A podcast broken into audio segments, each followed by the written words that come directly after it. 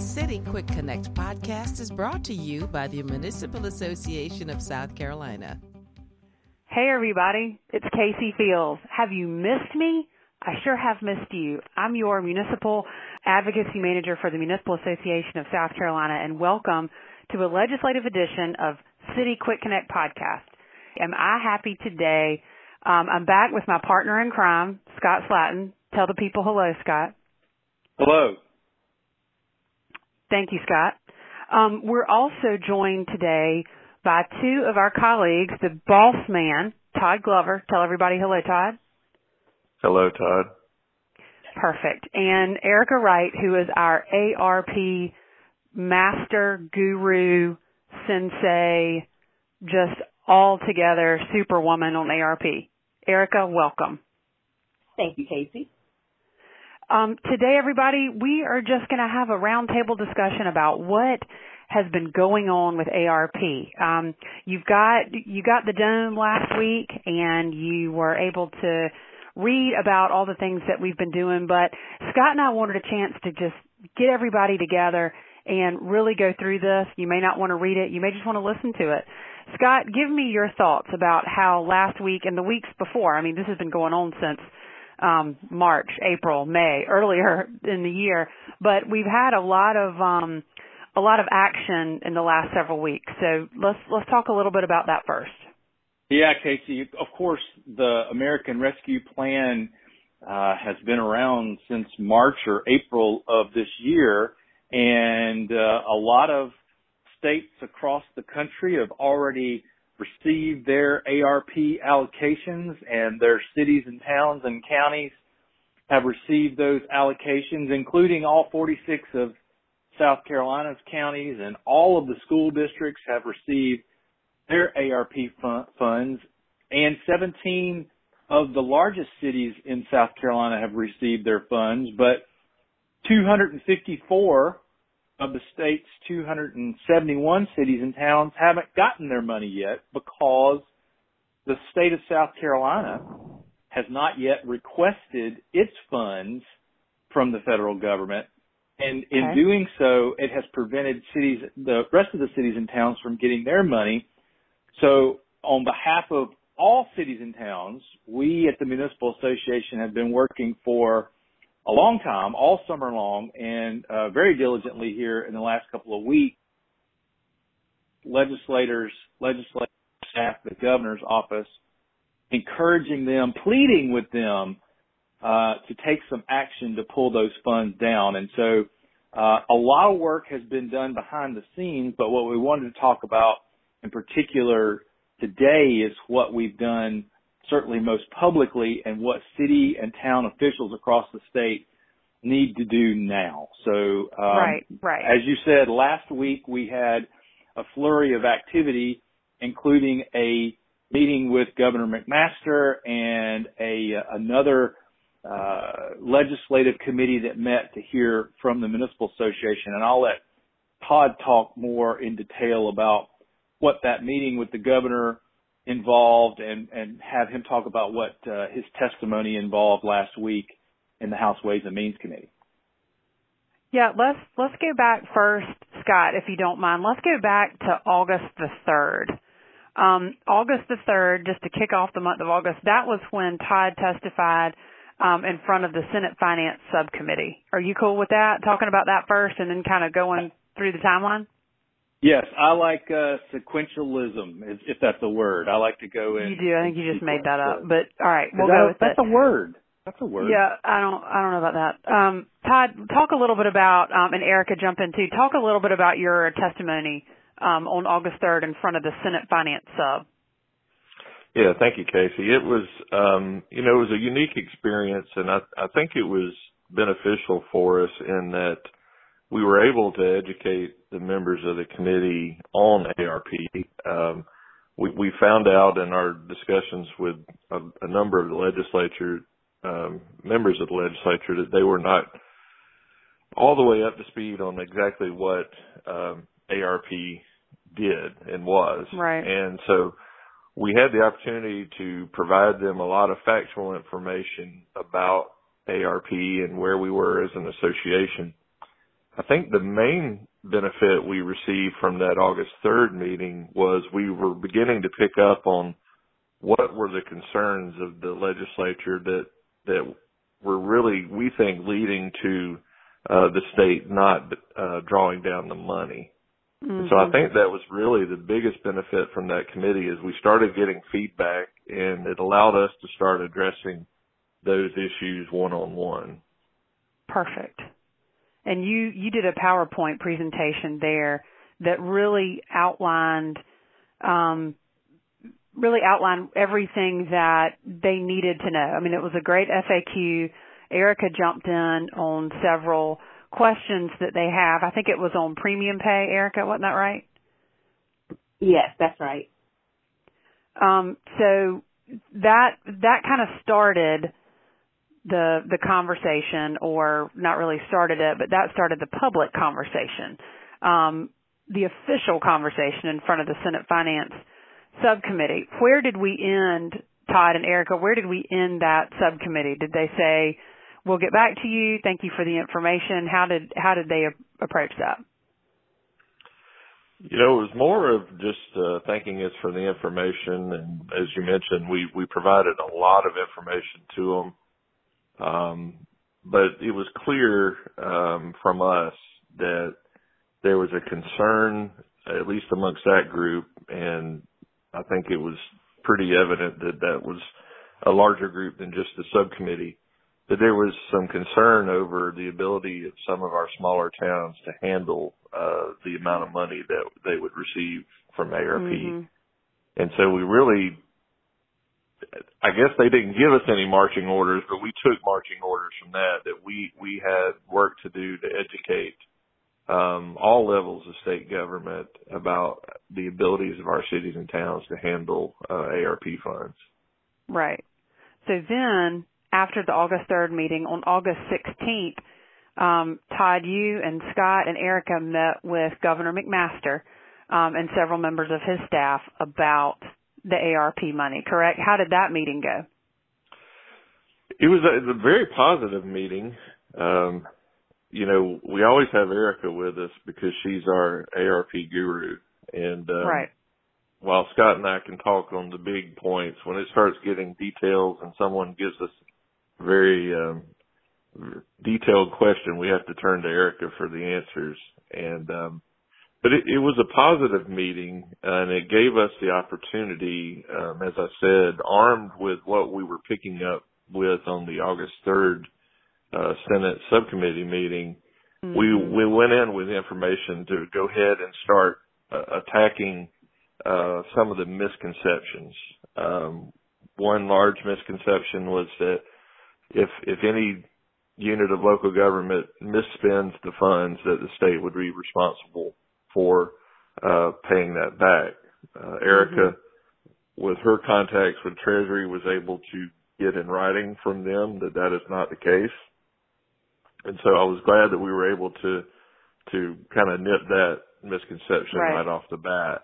Right. Um you know, the other is that our small towns um can't or may need assistance in, in handling these funds. And sure. we just took the opportunity to point out that all levels of local government um, misspend funds, and, it, and it's not about um, the smallest cities. We have large, some of the larger counties in our state have mm-hmm. have gotten in trouble with how they handle money, and um, there's already about three billion dollars on the street that came directly to our school districts, our counties, and our large metropolitan cities. So, um, you know, just placing this on the backs of our small towns, we felt like was really unfair.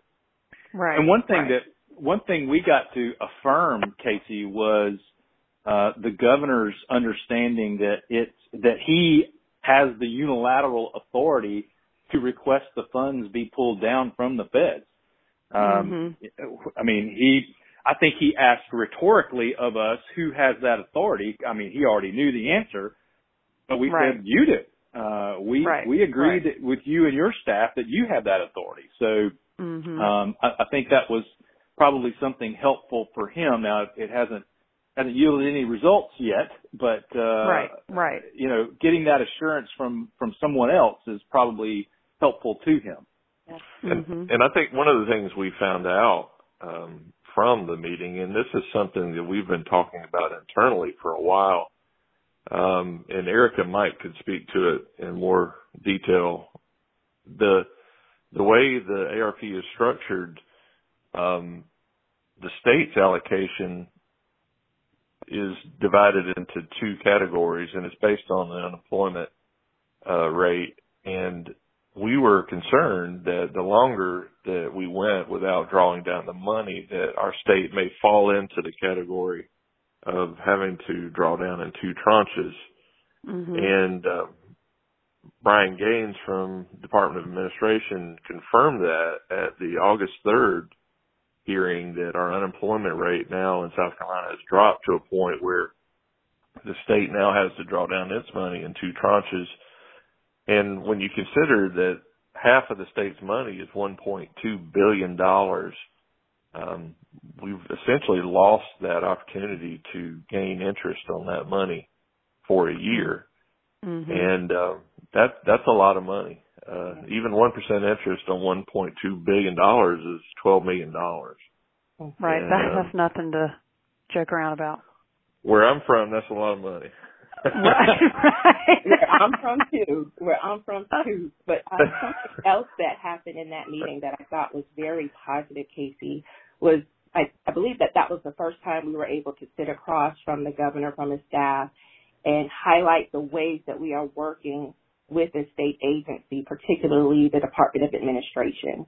Uh, Right, and one right. thing we want them to know, and I, I believe our members know as well, but we want our members to know is we're not sitting by just waiting for the authorization to draw down their funds. We are working behind the scenes so that when that authorization is given, uh, we can respond quickly. So we're partnering, and I'm, Mhm. I'm sure we'll talk a little bit more about this later, but we're partnering with the Department of Administration now, getting them the information that they need. And we were able to share that with the governor, share that with his chief of staff, and that was something that they had not heard of before. And so, in addition Wonderful. to the advocacy that we're talking about, we're also working to get our, our cities uh, and towns the money that is rightfully theirs as quickly as possible once that authorization is given. So we were able to to share that collaboration from us with a state agency that is directly under the governor's office. So I think that that was Right. another positive. I think that's wonderful. And I did you mention I think we've had I mean we've had a good amount of responses to the email asking for that information for administration, right, Erica? That's right. And, for those listening, uh, we have partnered with the Department of Administration to start preparing our cities and towns, our 254 non-entitlement units of government to prepare uh, to receive your American Rescue Plan dollars. And so what that is, is we have volunteered with the blessing of the Department of Administration to go ahead and start collecting certain information required by Treasury. So that's your contact information, who your city or town is uh, electing to be or designating to be the authorized representative, your tax Mhm. ID number, your DUNS number. And as we are collecting that, we are transmitting that to the Department of Administration. They are then using that information to populate their ARP portal to set up each uh, city and town with a profile so that when that authorization is given, they can just press a button and that uh, portal shoots an email to that contact person with instructions on how to start drawing down their funds. And so we sent out the initial email on Monday. We are, are just under 100 responses, so it's good to see our Wow. cities and towns are engaged. Uh, and we're here to help. I know we received some questions about the DUNS number and what that is. We were able to help some of our small, smaller cities and towns get their DUNS number. So just encourage everyone, if you're looking at that form and have questions, please don't, don't hesitate to reach out to us. We're happy to walk you through it. That's that is such a good example of how not a, a organization like us, we're not a public agency, can partner with a state agency and cut some of the bureaucratic red tape and really get that, you know, information straight to the people that need the information and then back to the agency to to really get this thing going. I think I think that's think that's awesome. I think that I think that's great. Um, so then let's see. Last that was last Tuesday. Last um, when no last Monday. Last Tuesday was the meeting of the House Ways and Means Savannah River Site and ARP, American Rescue Plan Appropriations Ad Hoc Subcommittee. And Todd, you testified again um, in that meeting. What were the differences between the Senate meeting earlier in August and then that House Ways and Means meeting last week? The, the biggest difference was, you know, we came in prepared. Um, I don't know if aggressive is the right term, but we came in a little more aggressive in this presentation than we did before, armed with the mm-hmm. information and questions that we had received prior. And so really took the opportunity to dispel some of the, the myths that are out there. One, the, you know, that, um, if funds are misspent, that the state has to, to, to repay them. Um, and then we, we had a couple of uh, of others that that we dispelled as well. And so, really, more. I, I guess you could say we were more on, on the offensive this time um, right. than than prior, and um, just really pointed out. Um, I even took the opportunity. The Association of Counties uh, testified just prior uh, to me, and um, he was very jovial and happy and relaxed and I and I just took the opportunity to point out, you know, the counties are happy and relaxed because they have their money. And, right, uh, right. That. That was amazing. I mean, um, 254 of our 271 members don't have their money, and right. um, and I, I think one of the pieces that we haven't touched on and that I think is wonderful, and it seems as if there's going to be at least some some program from the state to match dollar for dollar or match some percentage of investment in water and sewer infrastructure. Mm-hmm. And we think that's fantastic. In fact, we mentioned that to the governor's office back in April um, mm-hmm. as something that we hope would be included. Um, so that is a positive takeaway from this. But one of the things that we were pointing out uh, this past Tuesday was that that is not the only expenditure uh, that's eligible for the for the um, funds, and so right. our cities have additional needs. And while certainly we welcome the match program and and think that that is a fantastic way to to get um, more bang for our buck in in our water and sewer infrastructure.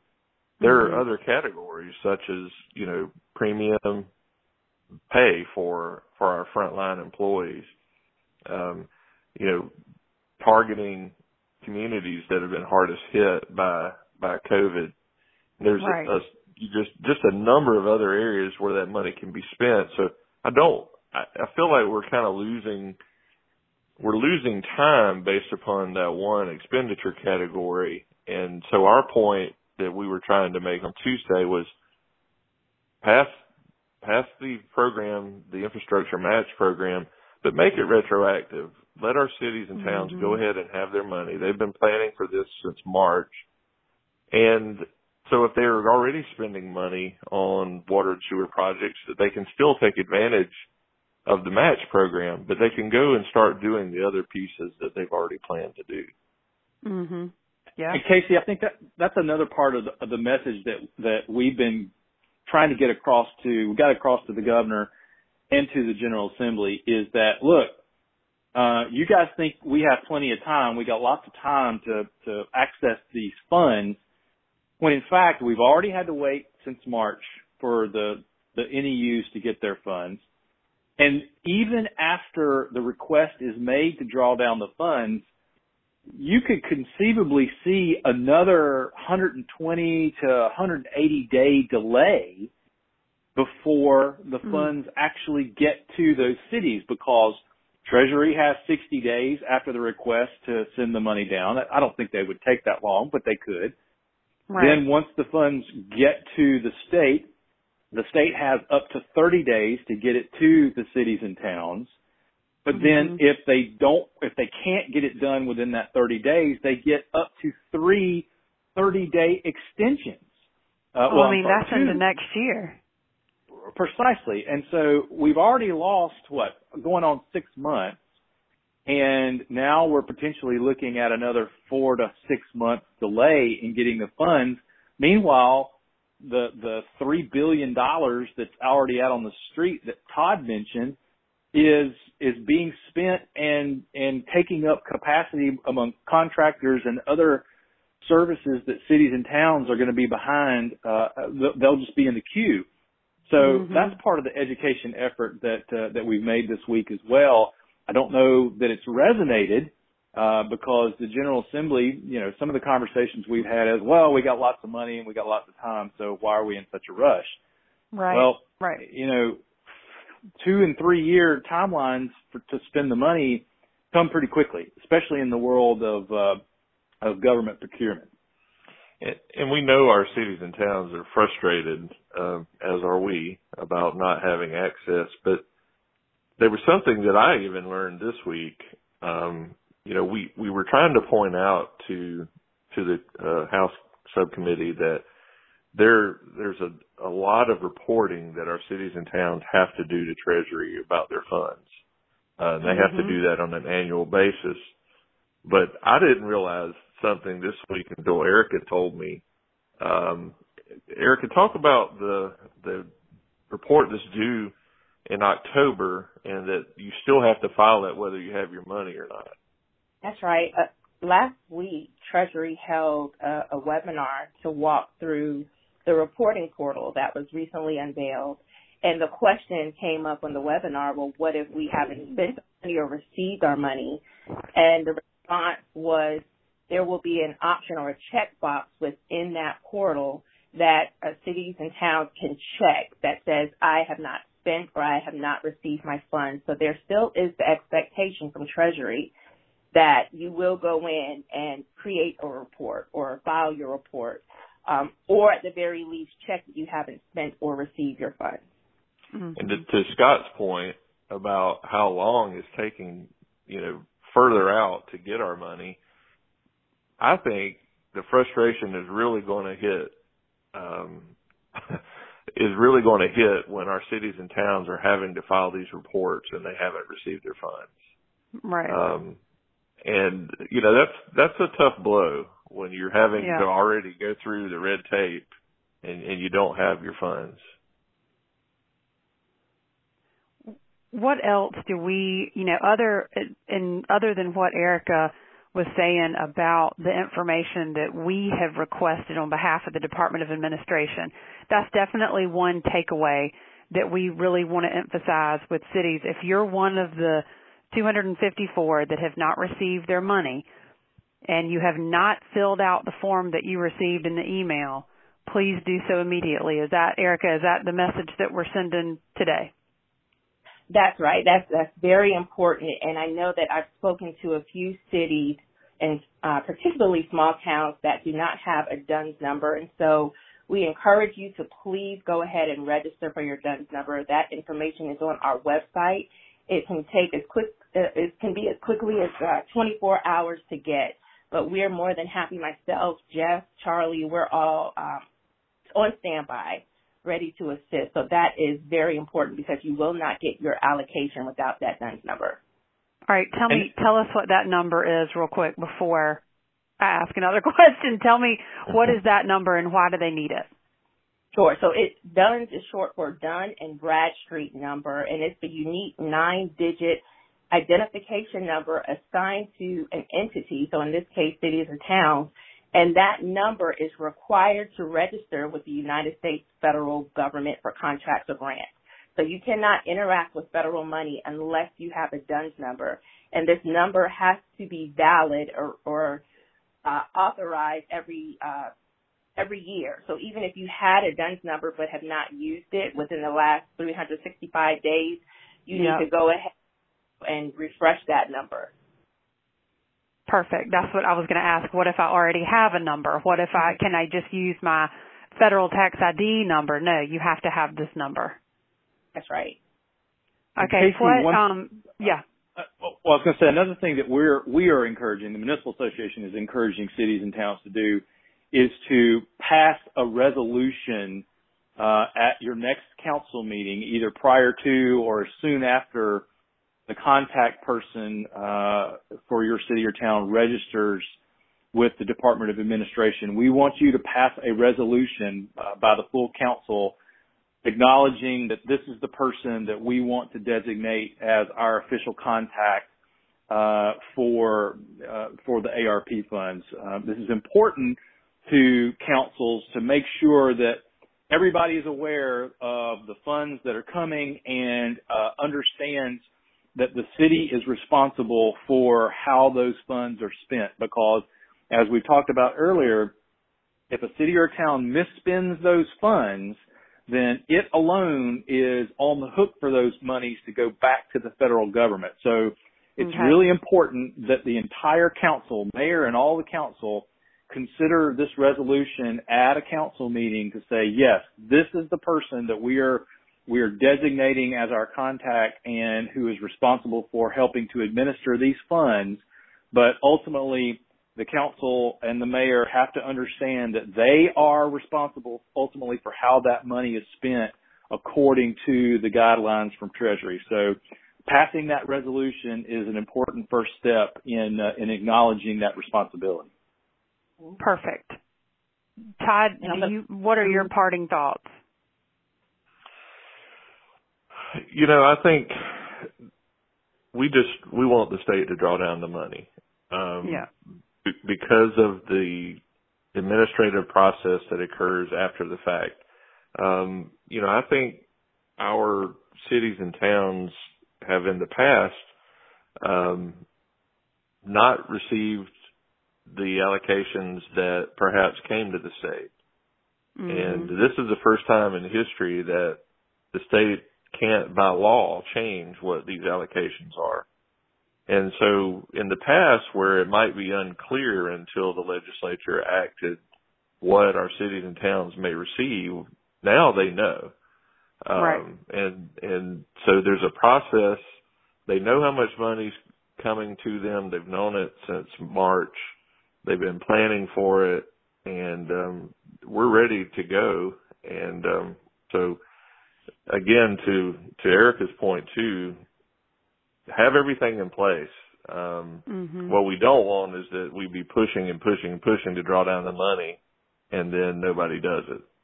Right. Um, right. So that's the main thing. Is is I would I would say that. my closing idea is be prepared. Um, we've been applying a lot of pressure to have this happen, and, and if, and when it does, or when it does, not if, um, let's do it um, because right. we certainly don't want anybody to say, well, y'all, y'all pushed us to, to draw down the money and now you haven't done it.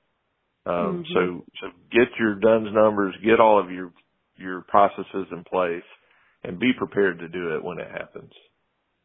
Erica, as our expert on staff, what are your final thoughts for the ARP allocation? Of course, I'm going to come in with a homework assignment. It wouldn't be me if I didn't. But, right, that's right. And this one uh, goes out. I know we've been talking about um, advocacy for our NEUs, but this one goes to our metropolitan cities. You have a report, your interim report is due to Treasury this month, August 31st. And you should have already, your contact person that you have designated in that Treasury submission portal should have already received a link to access that reporting portal. If you have not received that link, you need to contact Treasury ASAP. Um, I am studying our team. We're studying that uh, portal user guide, but I do not have access to that user guide. So I shared with Scott, mm-hmm. I'm studying the playbook for something I'll never see so that I right. can help as possible. But we right. don't want um, August 31st deadline to come and go and you have not submitted your report. So if you have not had gained access to that Treasury reporting portal, you need to be um, waving that red flag right now. Um, and if we can help in any way, let us know. And lastly, and I'm sure Scott and Todd will jump in on this, a huge shout out going back to that House Ways and Means Subcommittee, a huge thank you and shout out to Representative Gilda Cobbs Hunter, who was a strong advocate for our cities and towns getting their money. Wonderful. And just wanted to her. Excellent. Way to go, Gilda. Scott, you've been a little quiet this time, more than usual. Hey, look, I know when to keep my mouth shut and let let smarter people than me talk. Um, my parting thought is this, Casey. Ag- agree with uh, the shout out to uh, to Representative Gilda Cobb-Hunter. Uh, she came out of the box strong. Um, she came out yeah. uh, swinging on Brian Gaines there. You know, poor Brian. He he doesn't have you know he doesn't have a, a say in the fight, but um, she understood that, and I think he understood that right. too. But she's always been a strong advocate for local government. Uh, Representative Lonnie Hosey as well spoke up and and uh, encouraged legislative leaders to request the funds, to work with the governor's office, to immediately request those funds, which is what we've been asking for for weeks.